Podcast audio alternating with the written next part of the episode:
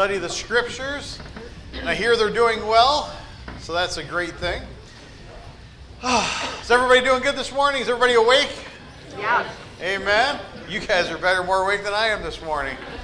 It's been a couple of those nights here recently. If you ever have dogs, you know, sometimes it's just some of those nights. Or, or if you have a baby, right? Yeah, that's probably actually worse, you know. but I remember those days. I remember those days. Well, if you look on the screen behind me, we're going to say, Blessed are the peacemakers and the persecuted for righteousness' sake. This morning, we're going to finish out the Beatitudes. And I was trying to figure out, you know, where I want to go for a series of sermons, and, and I decided, you know what? We're already in the beginning of Matthew chapter 5, the Sermon on the Mount. Why not just preach right on through the whole sermon, right? And so we're going to continue to look uh, as we go through the Sermon on the Mount uh, at, at various aspects that Jesus is trying to teach all those who desire to become his uh, disciples who desire to become his followers because it starts right here with the Beatitudes. And today we finished the Beatitudes. And we're going to look at blessed are the peacemakers, and we're also going to look at the very last beatitude, right? Uh, those who are persecuted for righteousness' sake. Because you have to understand that the peacemaker and the persecuted are uh, really one and the same. And we realize that there's a reason why Jesus put these in logical order, right? Was Jesus willy nilly, or did he, did he have a reason for how he spoke and the things he spoke and in the order in which he spoke various things, right?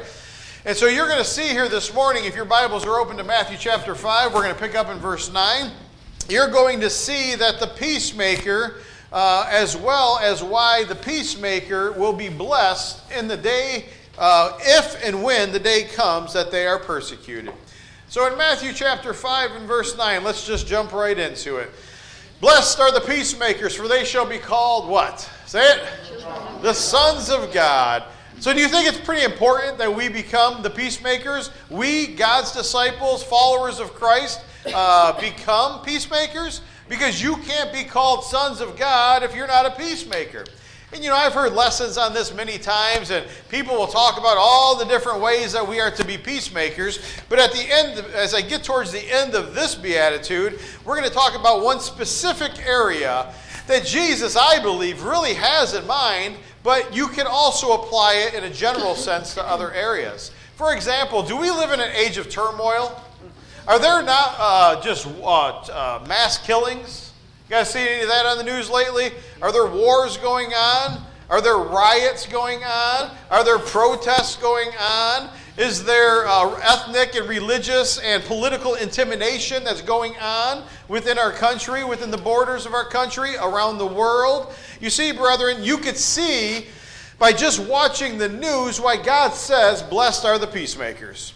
Thus you shall be called sons of God. It's also important to realize that we're, there's nothing new about the things that we're doing, right? What did Solomon say? There's nothing, there's nothing new under the sun. Do you think we're the first generation of people that's dealing with all of this nonsense that we see throughout the world? We, we know that we're not because if you read history, you study history, you read your Bible, these are the same things that have been going on since the Garden of Eden.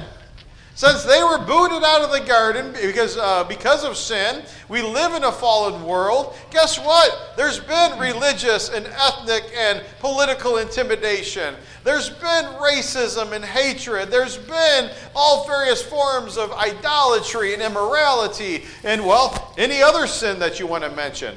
And so I just want us to first and foremost realize that in every generation, Blessed is the individual who desires to become a peacemaker, for they shall be called sons of God. Brethren, we simply hear about these things on a regular basis because most of us have this little thing called technology, cable uh, television.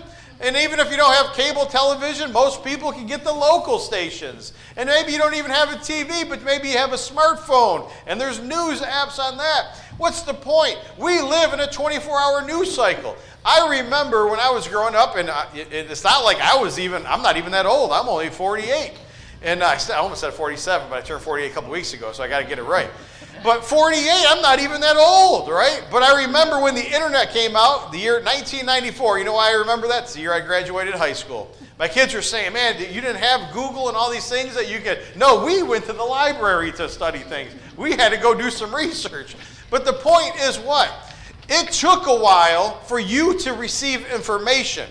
Things that were happening on the other side of the world, it took a minute for you to receive that information. And then if you go much even before my generation to the previous generations, you may have not heard about it for months, if not years, if something major was going on, right? And so, what's the point? We live in a 24 hour news cycle, and so everybody just thinks that, well, this is just the way it is. And so, you can see then why God would say, Blessed are the peacemakers, because it seems like there's uh, just uh, turmoil no matter where you turn. And so, brothers and sisters, if, if they had a 24 hour news cycle, if they had a 24 hour news cycle in the first century AD during the Roman Empire, what do you think their news cycle would look like? How much different do you think their news cycle would be than ours? It wouldn't be much different. Because you know why? Solomon says there's nothing new under the sun.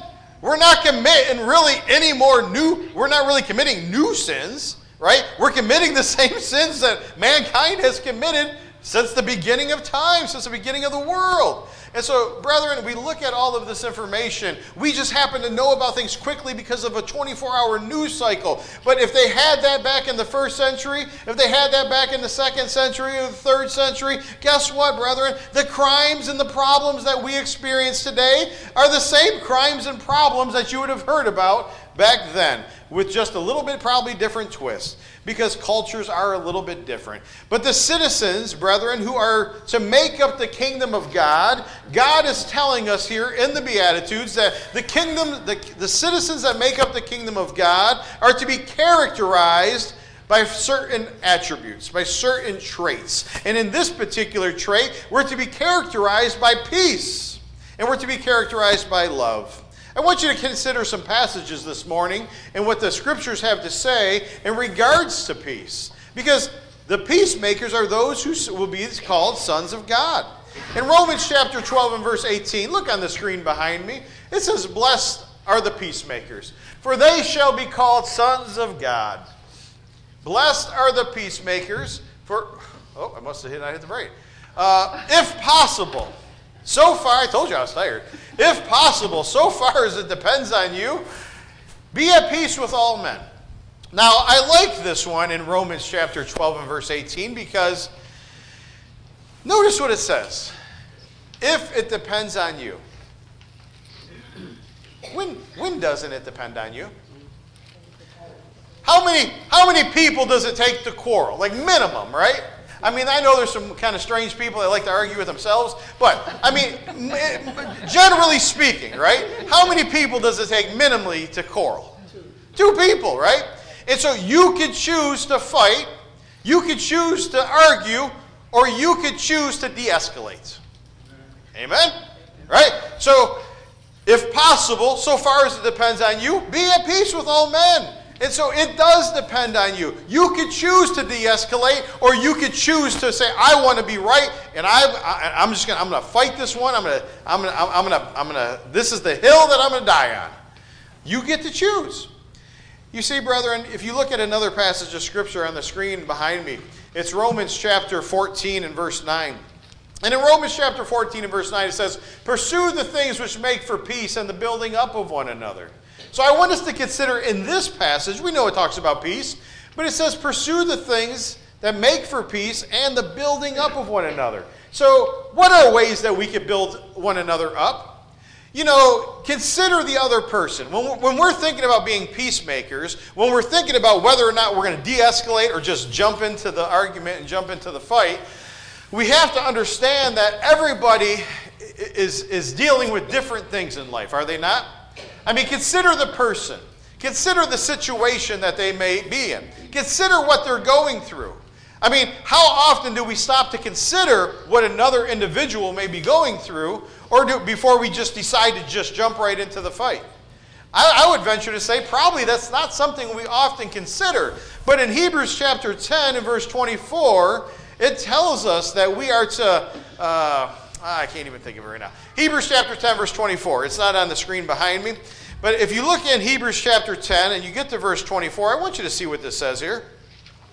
Because it tells us there in that passage, in Hebrews chapter 10 and verse 24, and let us consider one another, let us consider one another in, in order to stir up love and good works.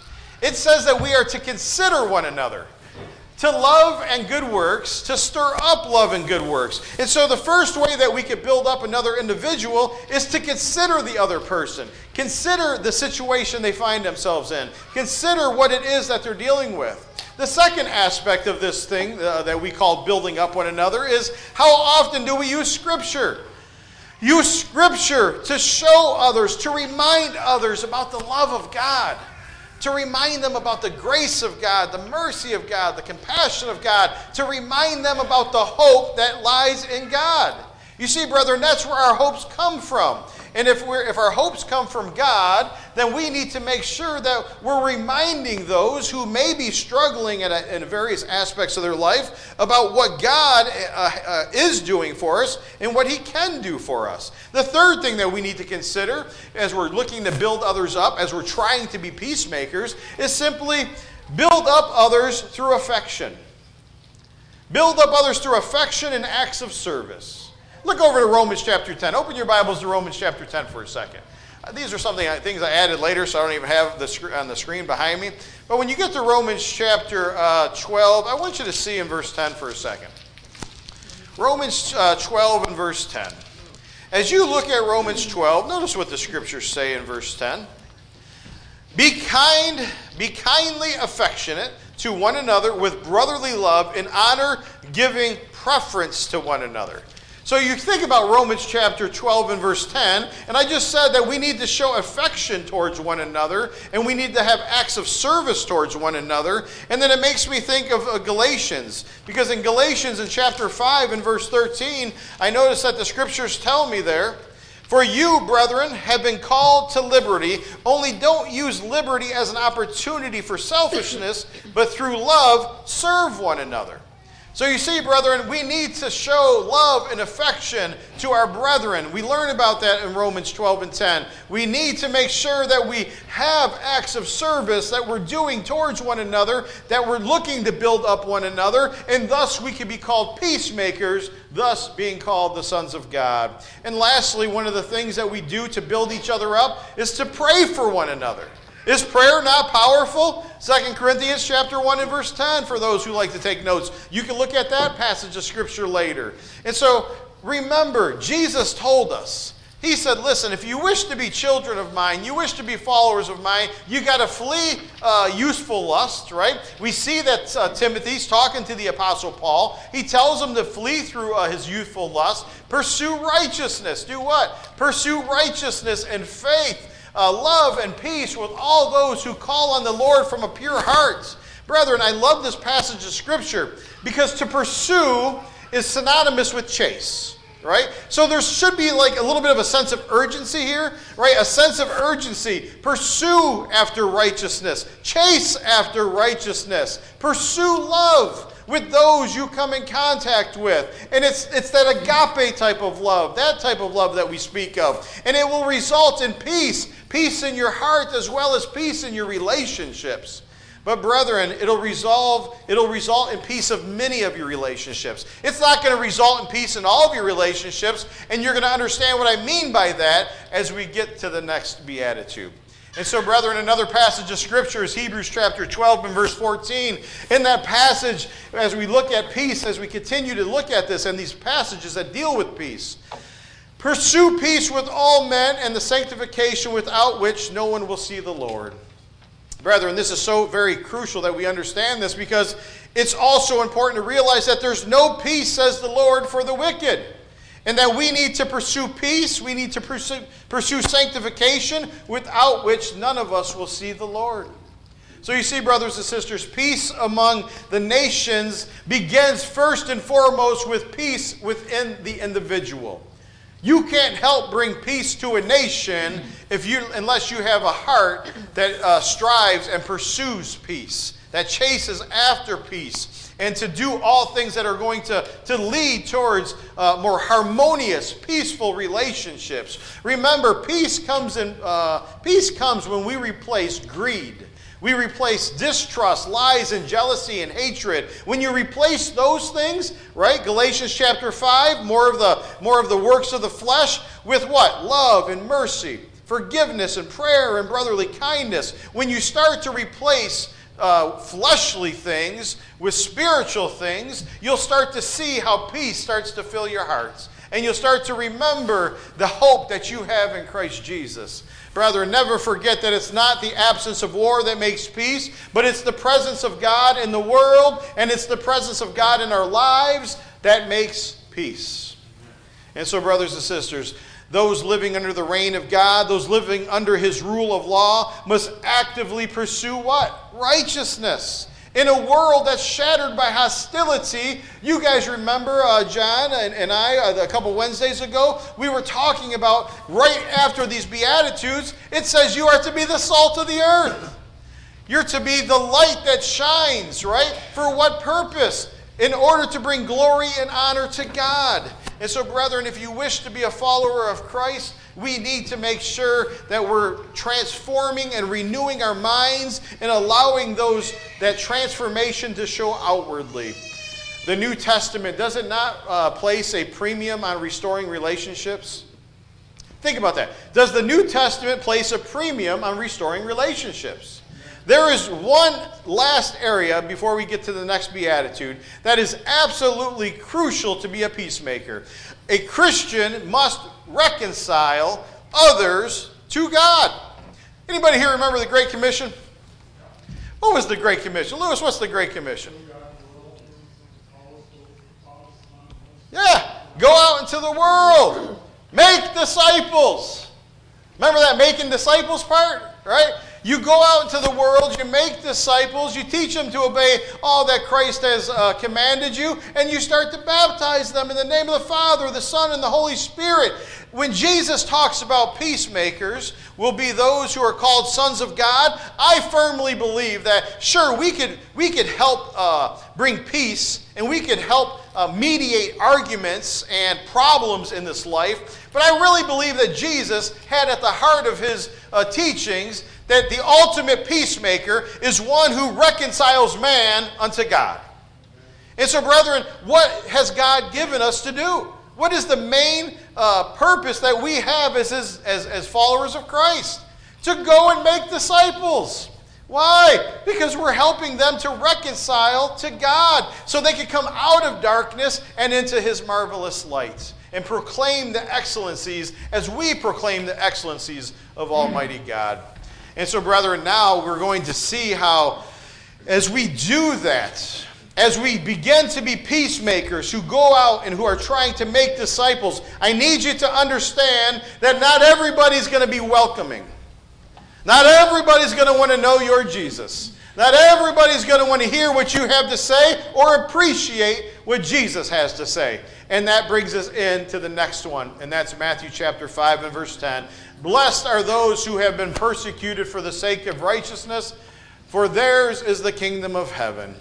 You see, brethren, Jesus put these in a logical order, in an order that must take place, because he understood that be a peacemaker, that when you're a peacemaker and you're trying to solve disputes, sometimes you could get caught up in that dispute and you could end up being persecuted. And Jesus is telling us this in Matthew chapter 5 and verse 10. Brethren, one of the characteristics of the citizens of a kingdom of God is that one must be ready and willing to suffer persecution if need be. This uh, follows closely the attribute of the peacemaker. Because, brethren, in order to maintain peace, many times one has to suffer persecution. And persecution really comes in, in various forms and various manners, does it not? I mean, the work of the peacemaker is not light. It's not easy, right? It's definitely not peaceful because you're trying to be the mediator to, to bring about the end of some form of dispute, and not everybody's going to appreciate your willingness to help. Not everybody's going to appreciate your advice or the truth that you speak to them through Christ Jesus. And so, brethren, it often entails the persecution of the world, but it also, it also entails persecution by those who, gets, who call themselves and claim to be reconciled unto God, but they have a different version of truth. So, persecution isn't necessarily even just by worldly people. Some persecution comes by those who actually claim to be followers of Christ. And so, as we consider this idea of peacemakers and how it bleeds over into persecution, brethren, we need to understand that Jesus pronounced a blessing upon those who are persecuted for righteousness, righteousness' sake. But remember, Jesus doesn't say, Blessed are you when you are persecuted because, well, of some of your opinions. He doesn't say, Blessed are you when you're persecuted because of the bad choices that you've made in your life. Jesus says, Blessed are those who are persecuted for the sake of righteousness. And we also must understand, brethren, that Jesus, when he was at this point, Sermon on the Mount, they estimate it's probably the beginning of his second year uh, and of his ministry, and Jesus was already being hated. They despised him, the men who considered themselves to be religious. You know, the Pharisees, the Sadducees, the scribes, the priests, men who were supposed to be God's holy people, they were looking for ways to destroy Jesus. They were looking for ways to remove him from this earth. And so, brothers, brothers and sisters, we must also understand that persecution is going to come our way, and it's going to come in various forms. What kind of forms can it come in? Well, maybe persecution looks like having your property confiscated. You, you know that that happens around the world, right? That, that those who claim and those who follow Christ are, are, are in danger of imprisonment. They're in danger of their families being separated or torn apart. They're in danger of having their earthly possessions taken from them. Uh, well, maybe it's not even that, though, but maybe it's that somebody starts to misrepresent you. Maybe it's somebody starts to slander your good character. Maybe it's somebody who willfully starts to challenge uh, your, your seemingly good motives with, uh, and, and, to try to make you look uh, as if you're in a negative light. Maybe it's actually death. Maybe it's floggings. You see, because all of these things that I just mentioned still happen today at various places around the world. And so, brothers and sisters, you think about this here this morning. This plainly signifies that the kingdom, the church, must encounter opposition, so we must be prepared for said opposition. You see, brethren, righteousness has its antagonist in unrighteousness. The opposition between good, there's opposition between good and evil. There's op- opposition between truth and error. There's opposition between right and wrong. There's opposition between Christ and Satan. And evil forces are at war with the forces of righteousness. Amen. Isn't that what the scriptures teach? Notice what Jesus says through the Apostle Paul, through the Holy Spirit to young Timothy. Indeed, all who desire to live godly in Christ Jesus will be persecuted. Right? And I wonder if we forget about this sometimes. Because we live in the United States of America. And let's just be honest, we really don't suffer persecution. We do, but it's in various forms, right? It's, it's, it's usually on the lesser, uh, I guess, end of the scale when it comes to the persecutions. It may be uh, spoken negatively about. It may be uh, that maybe you lose some friends or maybe even some family members because of your affiliation with Christ and because of your love for Christ. But typically, if you go outside of America, now all of a sudden you can hear the stories, you can hear the atrocities that are taking place all around the world where people are still flogged in the, in the world today. 2,000 years later, people are still being flogged for what? For their uh, undying loyalty to Christ. People are still being imprisoned because of their loyalty to Christ. People are still being killed for their loyalty to Christ. People's families are still being torn apart and being imprisoned and being slandered because of their affinity with Christ.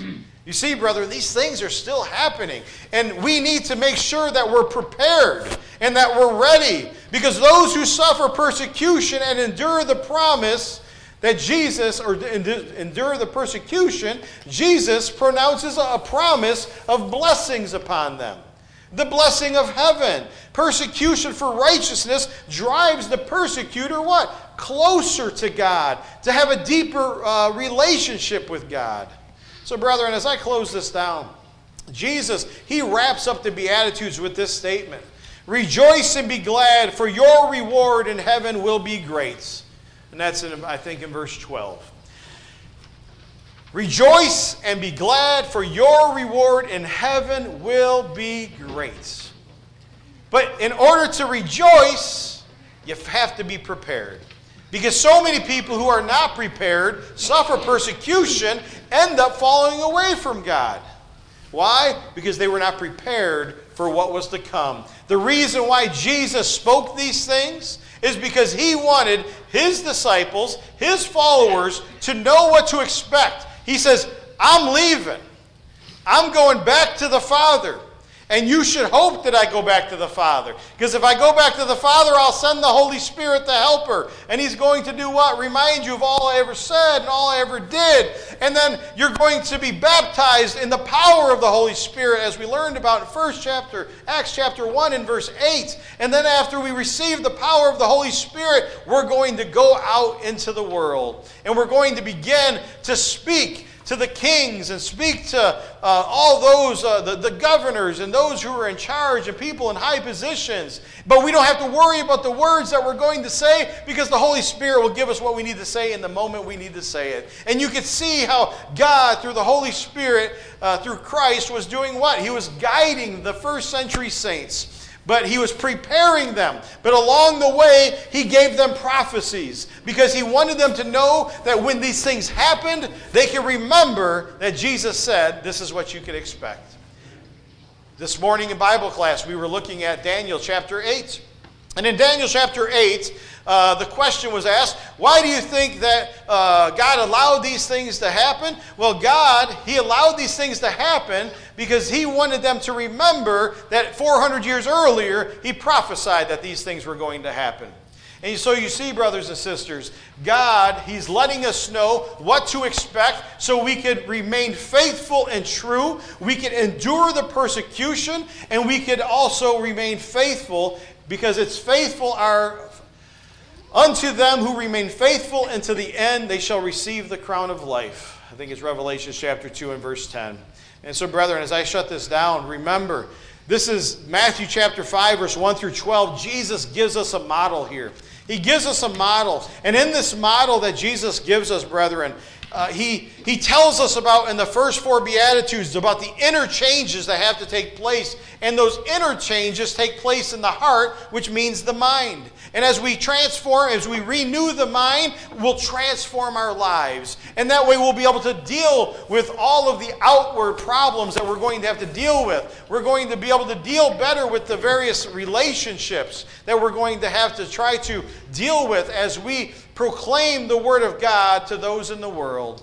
And brethren, if we're willing to do those things, then Jesus, all along the way, from the first beatitude to the eighth beatitude, he pronounces blessings upon his people. So you see, brothers and sisters, you have to ask yourself if you're going to receive that blessing. Are you, have you, or are you in the midst of renewing your mind? So that way you could actually put on the full armor of God. You guys know what the armor of God is, right? I mean, our children can tell you what the armor of God is, but do you really know that every aspect of the armor is talking about the Word of God? And so we need to have the armor of God, the Word of God, that's in our minds and in our hearts that we use to defeat the attacks of the evil one. Because the devil, the Satan, he has to flee from us. And so he cannot uh, uh, attack us. He cannot attack us in such a way as to overcome us if we have the armor, the full armor of God on. And that's basically the renewing of our mind in order to deal with the outward pressures of life. But deal so in a way that you're the salt of the earth. Deal so in a way that you're the light the, the, the, light that's going to shine brightly and bring light to all who are in the room as you show the love of Christ to the world. Brethren, if you're here today and you're not a child of God, but you want to be like Eddie, and you want to be like the rest of us who have put on Christ, you can do that today. There's nothing holding you back. If you have not been baptized for the remission of your sins, then you're still in your sins. And if you haven't been baptized, you haven't received the gift of the Holy Spirit, that seals you for the day of redemption that we learn about in Ephesians. And if you haven't been baptized, you haven't been added to the church. I don't care if you attend services for the next hundred years. You need to make Jesus the Lord of your life, and it begins with a, a public. Uh, a public announcement that you believe that Jesus is the Christ, the Son of God, and it culminates in the waters of baptism. Come forward as Patrick sings the song of invitation.